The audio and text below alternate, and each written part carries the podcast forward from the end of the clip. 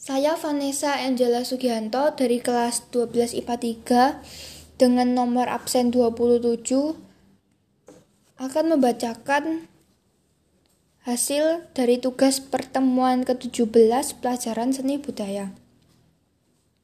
Tutorial membuat lagu berdasarkan pengalaman saya.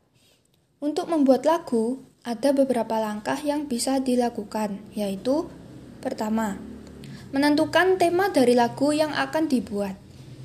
Menurut saya, dengan menentukan tema lagu, maka penggubah lagu akan mendapat arah pembuatan lagunya.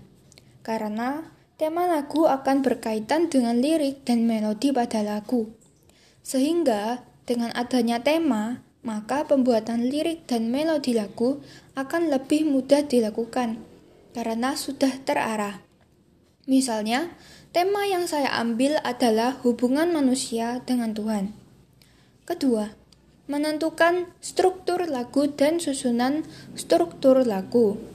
Tahap kedua dari pembuatan lagu adalah menentukan struktur lagu dan susunan struktur lagunya.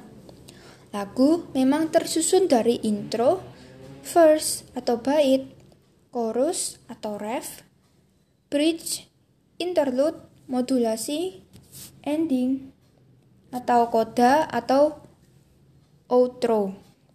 Tapi, untuk sederhananya, penggubah lagu bisa membuat struktur lagu dari verse, ref, dan bridge. Jumlah verse juga harus ditentukan. Misalnya, struktur lagu dan susunan lagu yang saya buat adalah verse 1, verse 2, ref, bridge, dan ref. Yang ketiga, membuat lirik lagu. Pada tahap ketiga ini, penggubah lagu bisa dengan leluasa menuliskan idenya sebagai lirik lagu.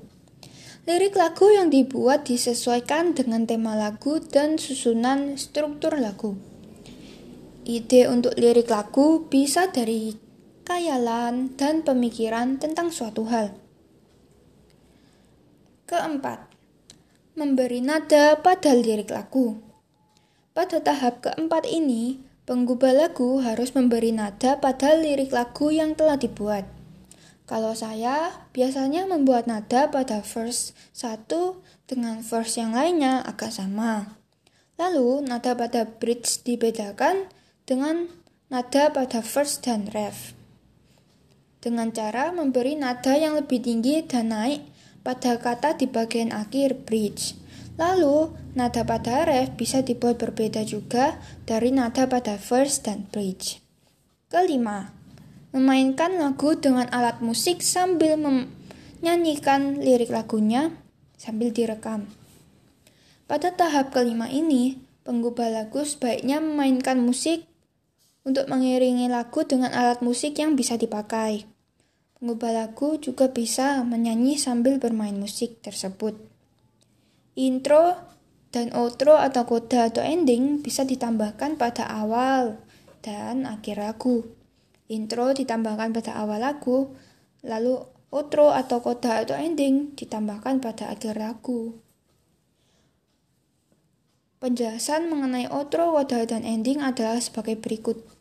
Outro adalah cara mengakhiri lagu dengan in instrumen musik tanpa syair atau tanpa lirik.